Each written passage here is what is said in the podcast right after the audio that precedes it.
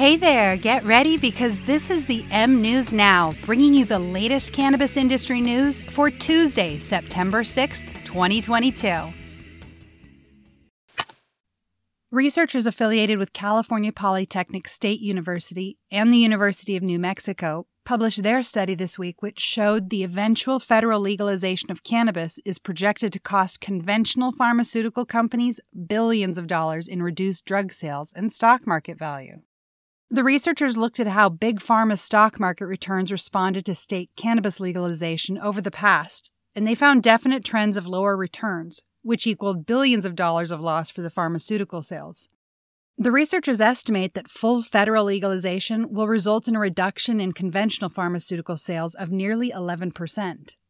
The authors concluded that conventional pharmaceutical manufacturers would be better off investing in the regulated cannabis markets rather than lobbying against it. After all, it's better to ride the waves than to try to turn back the tides. United States Air Force recruiting boss, Major General Ed Thomas, recently told Air Force Times that they're exploring the option of granting waivers to recruits who test positive for THC. He said, As more states legalize cannabis, there's an increased prevalence of THC positive applicants. He added, We have to be realistic today. We need to exercise common sense. As things stand now, if an applicant tests positive for THC, then they're permanently barred from entering the Air Force. But Thomas believes that if a THC positive applicant is otherwise qualified, and the Air Force believes that they'll act in good faith and forego cannabis once in the service, he thinks that would be grounds for a waiver. Each of the armed forces are under direction from the Pentagon, which does prohibit troops from cannabis products, including CBD, However, each branch makes their own determination for how they'll handle applicants who've used those products prior to service. And the Air Force is not the first to consider an option like this. The Navy instituted a trial program which provides a waiver option for certain applicants who tested positive for cannabis at intake. That two year pilot program experiment is currently running through April of 2023. And the Army and Marine Corps both already have waiver options in place for those who test positive for cannabis at intake. The federally funded think tank, RAND Corp last year said that more than half of all new recruits come from states where medical marijuana is legal. And Natalie Grogan, who studies military personnel at the Center for a New American Security, said adjusting the rules on cannabis could play a role in opening the door to as much as one third of young American men who might have disqualifying past criminal conduct. The RAND Corps said the potential for a new option waiver with the Air Force should be welcome news in recruiting offices nationwide. According to a new Gallup poll, more people in the United States are now smoking cannabis than cigarettes. Back in the mid 1950s, before education on the dangers of tobacco, nearly 45% of Americans smoked cigarettes. That number's been trending downward for decades, with only 11% now saying that they smoke them. On the other hand, cannabis use has gone up. 50 years ago, only 4% of Americans said they smoked marijuana. Now, 16% of Americans say that they partake. Above both of these, though, alcohol is still the number one substance used, as it has been for 80 years since Prohibition was repealed.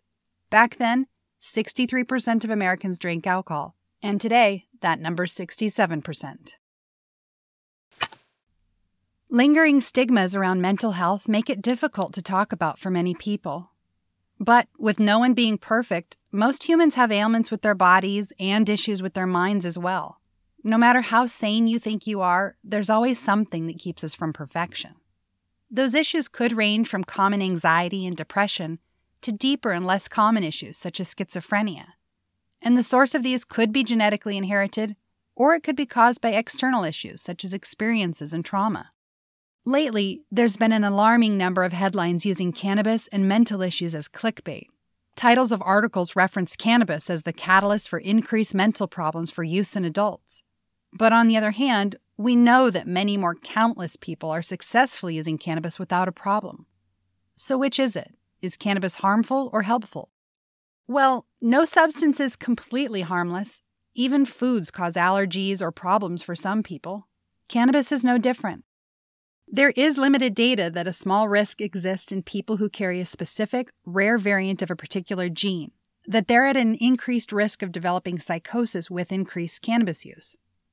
cannabis use has also been shown to quicken or worsen the course of illness in patients who already have schizophrenia, even if it's yet undiagnosed. But psychosis and schizophrenia risks only apply to a very small minority of people based on their own unique genetics. And the vast majority of the people who do suffer these issues most often have other issues involved as well. Factors such as poverty, family history, other drug use, and even more issues can make it difficult, if not impossible, for researchers to adequately determine if any cause and effect relationship exists between cannabis use and mental illness. A 2006 review by Britain's Advisory Council on the Misuse of Drugs previously concluded For individuals, the current evidence suggests, at worst, that using cannabis increases lifetime risk of developing schizophrenia by 1%. Overall, the scientists say that data on this subject is not clear or well understood, and until this association is better understood, there may be some merit to various government warnings that adolescents and or adults with pre-existing symptoms of mental illness refrain from using cannabis and or other psychoactive substances, particularly in large quantities. But on the other hand, when used in moderation by adults, the scientists say that cannabis is relatively safe, and for the overwhelming majority of people, cannabis use can help reduce anxiety, insomnia, chronic pain, nausea, and much more.